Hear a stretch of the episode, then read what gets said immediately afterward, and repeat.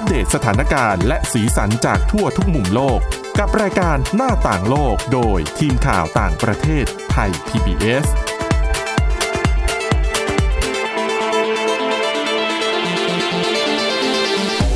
วัสดีค่ะ ต้อนรับคุณผู้ฟังเข้าสู่รายการหน้าต่างโลกนะคะ มาอัปเดตเรื่องราวทั้งสาระและสีสันจากทั่วทุกมุมโลก กับทีมข่าวต่างประเทศไทย PBS เช่นเคยค่ะ ติดตามฟังกันได้หลายช่องทางนะคะ www.thaipbspodcast.com หรือว่าแอปพลิเคชัน podcast ต่างๆ ค้นหาคำว่าหน้าต่างโลกนะคะ วันนี้อยู่กับคุณทิพย์ตะวันธีรนัยพงษ์และดิฉันวินิษฐาจิตกรีค่ะ สวัสดีค่ะ วันนี้เรา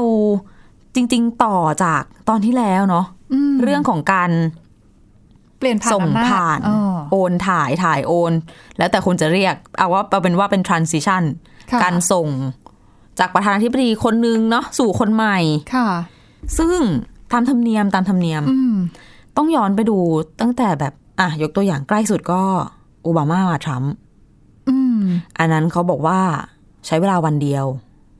ก็ไม่นานไม่นะไม่ได้บอกว่าเปลี่ยนผ่านทั้งหมดภายในวันเดียวนะ แต่หมายถึงว่าพอรู้ผลเลือกตั้ง วันต่อมาก็แบบเริ่มกระบวนการเลยอ๋ออืมแต่ทีนี้คือถ้าพูดถึงกระบวนการในการเปลี่ยนผ่านอำนาจของที่สหรัฐอเมริกาเนี่ย มันจะมีหน่วยงานอยู่หน่วยงานหนึ่งชื่อว่า GSA ค่ะ แปลเป็นไทยก็คือเป็นสำนักงานบริหารกิจการทั่วไปค่ะ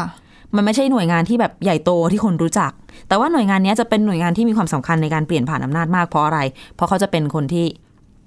สมมุติว่าอะเอ่อ คนนี้อ่าทรัมป์ชนะเลือกตั้งปุ๊บค่ะ GSA เนี่ยเขาจะมีหน้าที่เขาใช้คำว่า ascertain เป็น ascertainment เป็นเหมือนการเอแบกบสารเป็นรับรองใช่อย่ลงนามไหใช่อ๋อคือยอมรับรับรองว่าว่าคนเนี้ยกำลังจะเป็นว่าที่ประธานาธิบดีคนต่อไป ซึ่ง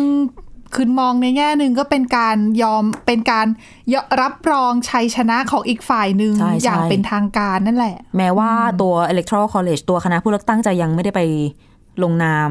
ลงก็คืคะอแนนสามารถสามารถลงคือหมายถึงว่าไอ้ตัว ascertainment เนี่ยสามารถลงนามได้ก่อนที่ได้จะก่อนมีการเลือก ใช่ คือจะเป็นตัวผู้อำนวยการของ GSA เนี่ยเป็นคนลงนาม ทีนี้ไอการลงนามในเอกสารตัวเนี้ย มันจะเป็นการเขาเรียกว่าเป็นไฟเขียวค่ะ ไฟเขียวให้ว่าที่อะทั้งว่าที่ประธานาธิบดี ทั้งว่าที่รองแล้วก็คณะทำงานทั้งหมดเนี่ยก็คือจะมีงบประมาณอยู่ก้อนหนึ่งน่าจะประมาณ 6 ล้านดอลลาร์ค่ะ ก็คือจะเข้าถึงงบตรงนี้ได้ แล้วก็เข้าถึงอะไรได้อีก เข้าถึงข้อมูลชั้นความลับต่างๆเขาจะมี briefing ใช่ไหมประธานาธิบอ่าใช่ประธานาธิบดีโดยเฉพาะเรื่องของความแต่มั่ละนวัคนงใช่อะไรที่เป็นเรื่องแบบสำคัญสำคัญทุกวันก็จะมีเจ้าหน้าที่มา ให้ข้อมูลอย่างเงี้ยซึ่งปคืกติถ้าคุณไม่ได้เป็นประธานาธิบดีคุณเข้าถึงข้อมูลบางอย่างไม่ได้ ไม่ได้นะโดยเฉพาะเรื่องความมั่นคงแห่งชาติอะแต่อันเนี้ยก็คือเขาก็จะว่าที่เนี่ยก็จะเริ่มได้ข้อมูลแล้วรวมไปถึง สถานที่ทำงานค่ะของก็คือออฟฟิศก็คือจะมีพื้นที่เป็นสเปซเป็นอะไรจัดหาไปให้ค่ะคณะทำงานคือทีมงานของว่าที่เนี่ยเข้าไปใช้อืมก็จริง ๆ คนระดับตัวเล็กตัวน้อยเขาก็ต้องประสานงานกันนะเนาะใช่ทีมเก่าทีมใหม่อะไรยังไงเพราะว่า คือประธานาธิบดีคนเดิมเนี่ยก็ยังยังต้องอยู่ทำเนียบขาวอยู่ไงยังไม่ได้ใช่ย้ายออกยังไม่หมดวาดังระนั้นว่าที่คือคนใหม่ที่จะเข้ามาก็ต้องมีสถานที่ คือเรียกว่าต้องมีฟ a ซิลิตี้ให้เขาทำงานถูกเพื่อที่ว่าพอเขาเข้าไปรับตำแหน่งในวันที่เขาต้องเริ่มทำงานวันแรกเนี่ยเขาจะได้ทำได้เลยไม่ใช่ว่าใช่ใช่มางงงๆยึกยึกยักยักใช่ไหมคือไม่เพราะว่าใช่ว่าไปเปลี่ยนถ่ายถ่ายโอนกันวันที่ 20มกราคม ตอนที่สาบานตนไม่ใช่อืมหลักการของเขาที่เขาจะให้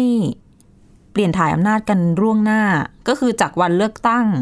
ประมาณต้นเดือนพฤศจิกายนค่ะไปถึงสาบานตนก็สองเดือนครึ่งได้พฤศนะจิกาธันวาประมาณสสอองงเดืเดืออนนคครึ่รึ่งงไปถึง20มกราคม ที่จะสาบานตนเนี่ยเนี่ยสองเดือนครึ่งเนี้ย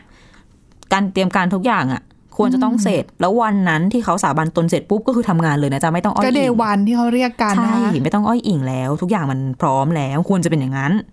แต่สิ่งที่เกิดขึ้นตอนนี้ก็คือ พอทรัมป์ไม่ยอมรับผลคการวามเลือกตั้งพ่ายแพ้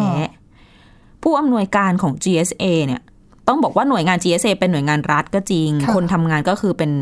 เหมือนข้าราชการทำตามหน้าที่ แต่ว่าตัวหัวหน้าตัวผู้อำนวยการอะค่ะ เป็นคนที่ทรัมป์แต่งตั้ง คือตัวหน่วยงานอะไม่ได้แบ่งพักการเมืองถูกไหม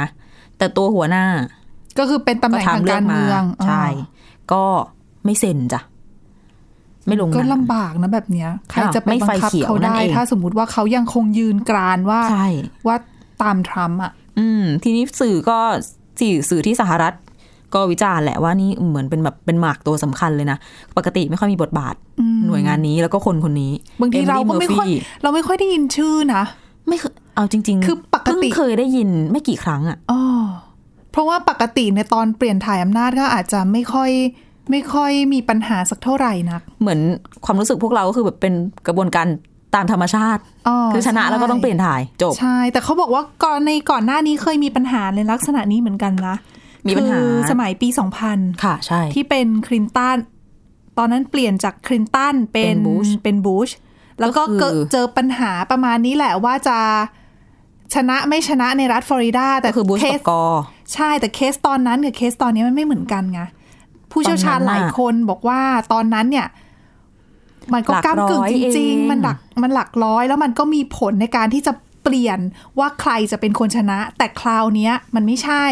เพราะว่าคะแนนเนี่ยห่างกันเยอะ พอสมควรแล้วก็หลายมันรัฐด้วยมันไม่คือคือถึงแม้ว่าจะมีการดำเนินการทางกฎหมายออกมาจริง ๆ แล้วในท้ายที่สุดแล้วอะก็ไม่น่าที่จะเปลี่ยนผลการเลือกตั้ง จริง ๆ กฎทางกฎหมายนี่มีมูลหรือเปล่าก็ยังไม่แน่ใจด้วยนะใช่ มีมูลแบบมากพอที่จะเป็นคดีหรือเปล่าตอนนี้เราก็ยังไม่รู้อืมคือต้องรอดูว่าเขาจะไปกันทางไหนต่อนะ คือดิฉันเห็นผู้เชี่ยวชาญบางคนเขาถึงขนาดออกมาพูดอย่างนี้เลยนะว่า การที่ทรัมป์พยายามออกมา ฟ้องร้องทางกฎหมาย การที่ออกมาไม่ยอมรับความพ่ายแพ้ออกมา ตั้งคำถามถึงเรื่องของความโปร่งใสของกระบวนการนับคะแนนการใช้สิทธิ์ต่าง ๆ เนี่ย คือไม่ได้ทำเพื่อให้ตัวเองชนะนะ แต่ทำเพื่อบั่นทอน ความเชื่อมั่นน่าจะใช่ของประชาชนต่อระบอบ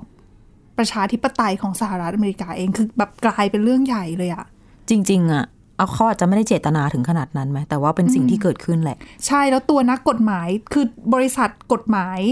บางบริษัทที่เขารับดำคือรับจ้างริพับลิกันในการทำคดีอ่าใช่เขาก็ถึงออกมาเปิดเผยเลยนะว่า เขาก็ยอมรับแหละว่าเอกสารบางอย่างที่เขาทำเพื่อเสนอสารไปอะ คือบางทีเขาก็รู้สึกว่าเอกสารที่เขาทำอะมันเอาง่ายๆไม่โอเค เออตัวเขาเองเขาก็รู้สึกว่าไม่โอเค กับเอกสารของเขาเอง เพราะว่าเขารู้ว่าในท้ายที่สุดแล้วถึงแม้ว่าเขาจะชนะขึ้นมา แล้วได้มีการนับคะแนนใหม่ หรือว่าทำให้กระบวนการมันยืดเยื้อต่อไปอะไรเงี้ยมันในก็ท้ายขัดสุดมันต่อระบอบการปกครองใช่แล้วมันก็ไม่บางทีมันไม่ได้มีมูลขนาดนั้นอะ มันกลายเป็นว่าเขาทำเรื่องที่มันไม่มีมูล ให้กลายเป็นเหมือนมีมูลขึ้นมา แต่ในท้ายสุดแล้วพอสืบแล้วว่ามันไม่มีมูลแต่คือ ระบบมันได้สูญเสียความเชื่อมั่นของประชาชนไปแล้วไงอืมแล้วเรื่องของความเชื่อมั่นมันก็สร้างยากไงถูก นี่ถ้าเกิดขอย้อนไปเรื่องปี 2000เขาบอกว่า คือตอนนั้นที่ผลการเลือกตั้งก็คือช้าไปประมาณ 5 สัปดาห์ อืมก็นานมากเหมือนกันนะ ก็การเปลี่ยนผ่านก็ดีเลย์ไปพูดง่ายๆก็ เดือนหนึ่งเนาะเดือนกว่าสักสักธันวาได้ๆนะอันเนี้ยคือ อันนั้นปี 2000 เนาะอ๋อปีถัดมาปี 2001จำได้ไหมก็มีอ๋อ11 กันยาใช่ค่ะ ซึ่ง ภายหลังจากเกิดการเหตุการณ์ก่อการร้ายเนี่ย ที่สหรัฐเขาก็มีการตั้ง nine one one commission อืมที่เป็นคณะกรรมาธิการทำรายงานสรุปเรื่องนี้ ว่าถ้าเกิดเหตุแบบนี้ขึ้นได้ไง เพราะไม่ใช่เรื่องเล็กนะคือใช่เครื่องบินเนี่ยจะบินเข้าไปชนได้เนี่ยอืมเข้าไปน่านฟ้าได้ยังไง เราไม่ใช่ลำเดียวแล้วออกไปใช่ ซึ่งเขาก็มีข้อสรุปมาข้อหนึ่งก็คือว่า การถ่ายโอนอำนาจที่ล่าช้าเนี่ย เป็นเป็นปัจจัยหนึ่งด้วย ทำให้รัฐบาลไม่ไม่สามารถเตรียมความพร้อมในการค่ะรับมือกับเรื่องแบบนี้ได้ดีเท่าที่ควรหูมันใหญ่ขนาดนั้น ใช่ซึ่งมันตอนมันมีผลแหละใช่ ซึ่งตอนนี้สิ่งที่กำลังเกิดขึ้นอยู่ในสหรัฐอเมริกาก็มีผู้เชี่ยวชาญออกมาเตือนเช่นกันว่ากำลังจะมีผลในเรื่องของความมั่นคงแห่งชาติ ต่างในๆอนาคตใช่ไหมเนื่องจากว่าทรัมป์นอกจากจะไม่ยอมแพ้นอกจากจะขวางในเรื่องของ GSA ค่ะยังไปไล่ปลด เจ้าหน้าที่ระดับสูงอืมขใช่องกลาโหมอีก ตั้งแต่ตอนเห็นรัฐมนตรีอืมมีแล้วก็อีกตั้งแต่สามสี่คน ใช่ค่ะ ตอนนี้น่าจะสี่คนแล้ว แต่ว่าข่าวก็ไม่ไม่ได้ชัดเจนนะคะว่าทั้งหมดเนี่ยโดนไล่ออกหรือว่าลาออกเองบ้างหรือเปล่าอะไรเงี้ยอืม แต่ว่าก็มีข่าวลืออีกว่าเป็นไปได้อีกว่าจะปลด FBI ด้วย CIA ด้วย คือซึ่งทั้งหมดเกี่ยวกับความมั่นคงทั้งนั้นเลยนะสำคัญทั้งนั้นใช่แล้วก็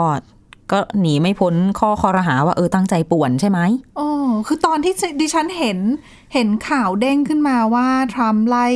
ตัวรัฐมนตรีกลาโหมออกเนี่ยมาร์คอืมเอสเปอร์เนี่ยอืมดิฉันยังแปลกใจอยู่เลยนะว่า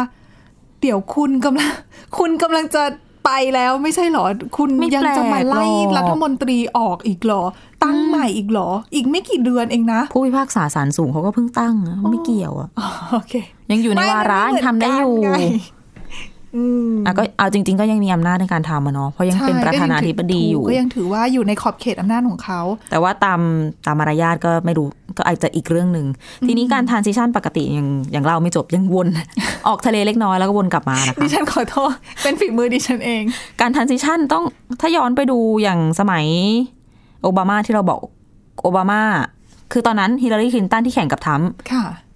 ฮิลลารีเขาก็ทำงานกับโอบามาใช่ไหมเออแล้วก็มาแพ้อะโอ้โหผิดหวังนะดูชนะ popular vote แต่ว่าดันแบบนั่นน่ะแพ้สิไม่ได้เป็น แต่ว่ายังไงอะก็คือวันต่อมาก็มีการเริ่มกระบวนการทรานซิชันแล้วก็ตัวทรัมป์เนี่ยก็ได้รับเชิญจากโอบามา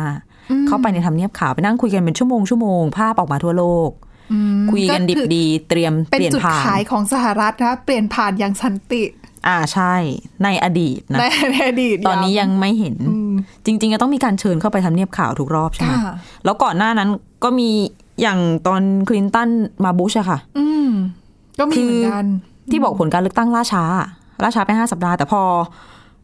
ศาลตัดสินพอผลมันรู้ปุ๊บเขาบอกว่าไม่กี่ชั่วโมงเลยนะ GSA ออกเอกสารออกมาเลยว่า เซ็นรับรองเริ่มได้เลย อย่างเงี้ยมีการแบบเรียกว่า เดินหน้ากันเต็มกำลังเพื่อประเทศชาติไง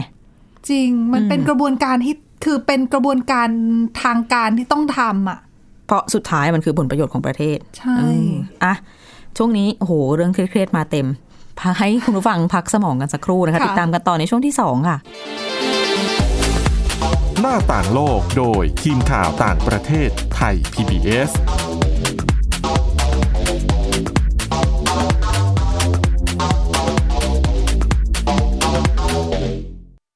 อยู่ที่ไหนก็ติดตามเราได้ทุกที่ ผ่านช่องทางออนไลน์ จากไทย PBS Digital Radio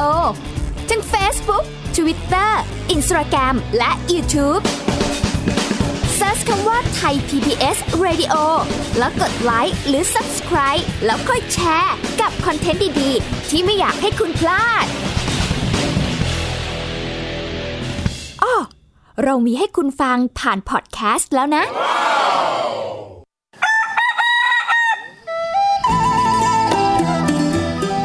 สถานีประชาชนไทย PBS ร่วมกับเครือข่าย จัดกิจกรรม มอบไออุ่นให้พี่น้อง ณที่ว่าการอำเภอเฉลิมพระเกียรติจังหวัดน่าน ในวันเสาร์ที่ 23 มกราคม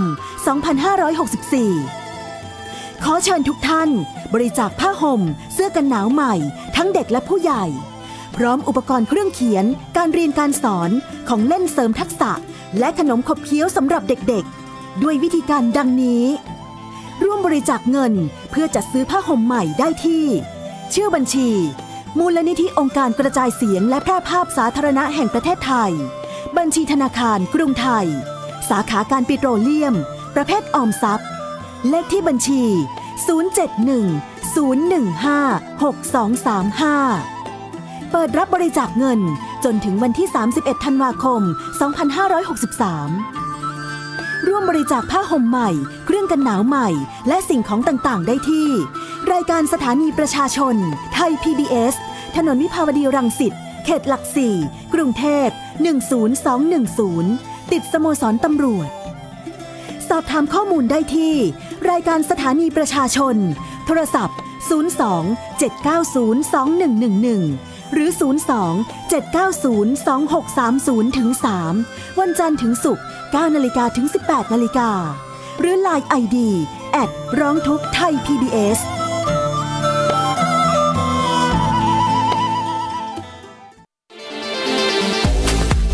หน้าต่างโลกโดยทีมข่าวต่างประเทศไทย PBS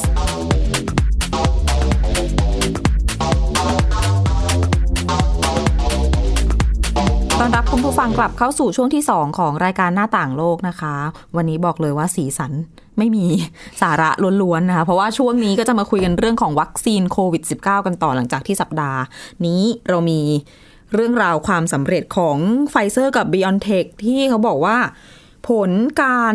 ทดสอบเบื้องต้นของวัคซีนป้องกันโควิด -19 ของเขาเนี่ย คือ ได้ผลถึง 90%ด้วยกันมันเยอะมากเลยนะ เพราะว่าถ้าเกิดว่าดูเอ่อมาตรฐานของ FDA สหรัฐอเมริกาเนี่ยเขาบอกว่าจริง ๆ ถ้าเกิดว่าจะส่ง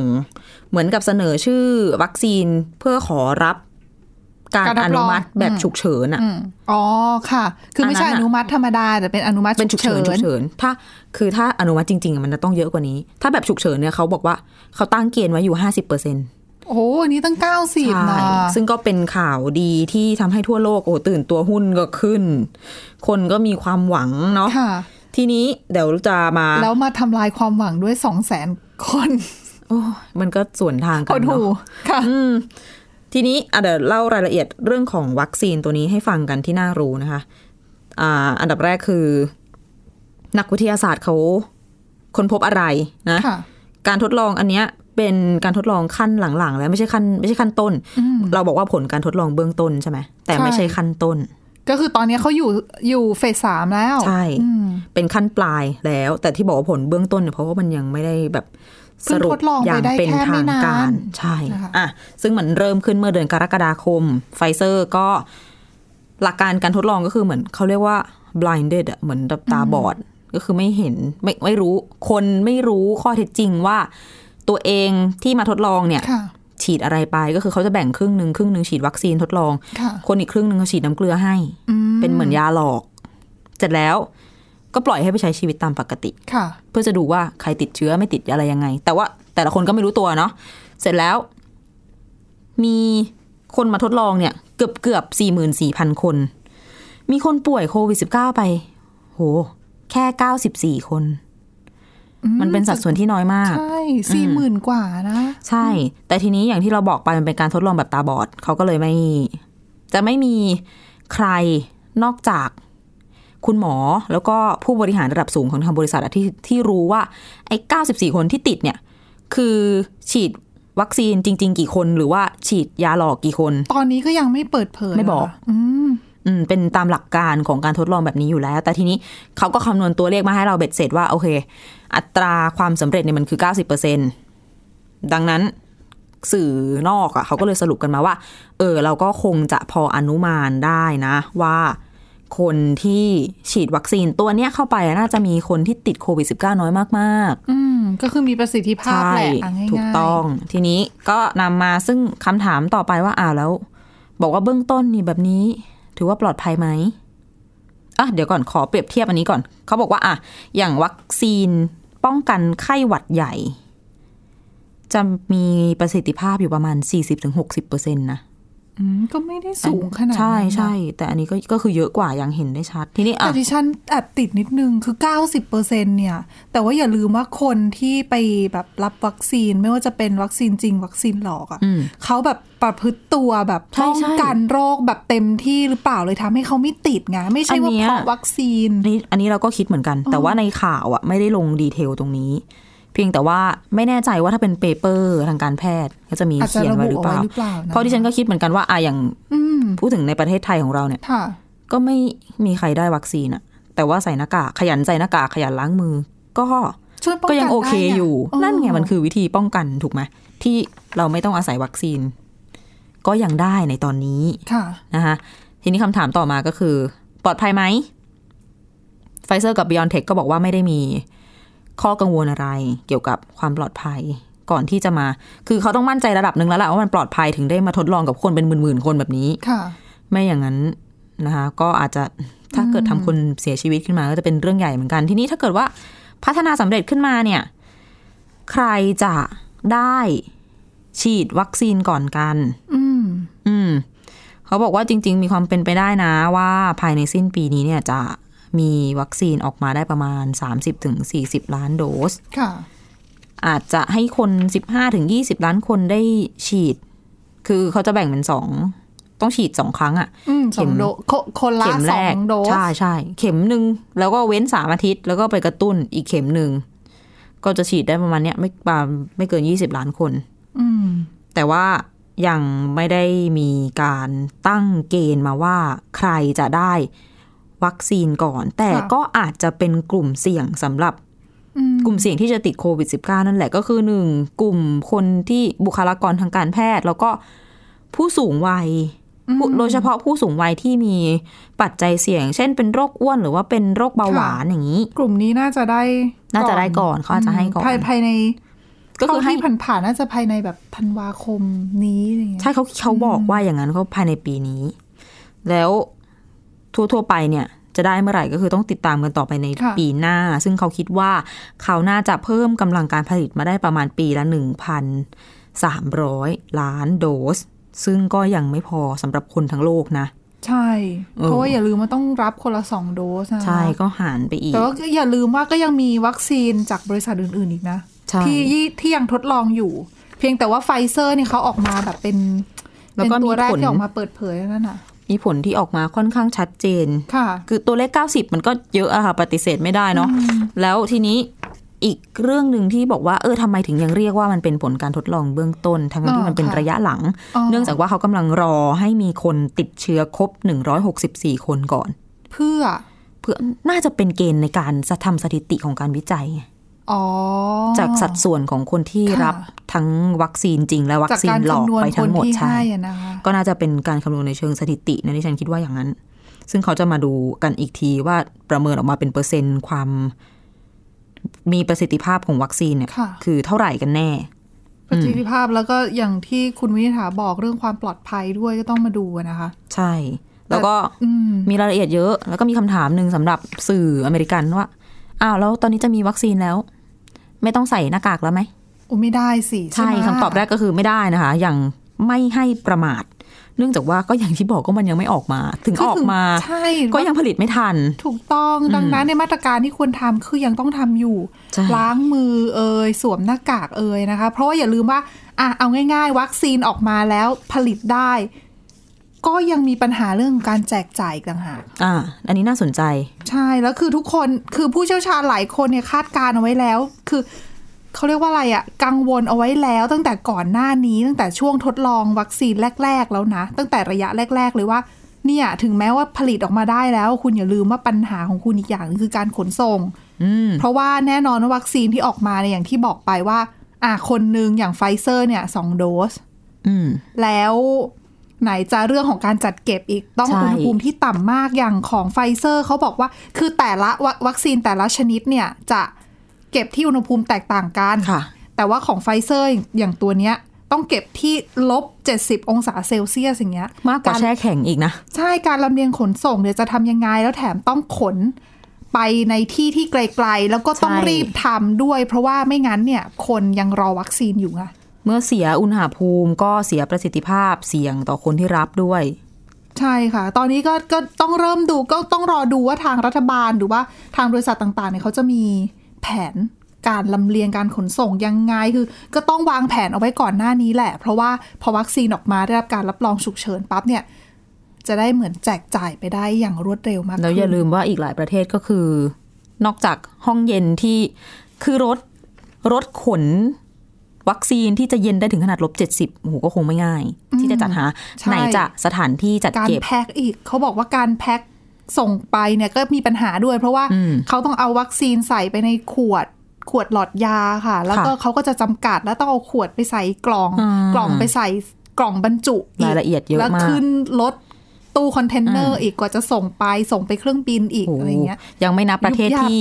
ไม่มีไฟฟ้าในทุกพื้นที่แล้วก็ไม่สามารถจัดเก็บทำห้องเย็นได้อันใช่นี้ก็เป็นความท้าทายใช่ที่รออยู่เต็มไปหมดอืมอะติดตามกันต่อนะคะ ว่าจะเป็นยังไงกันต่อไป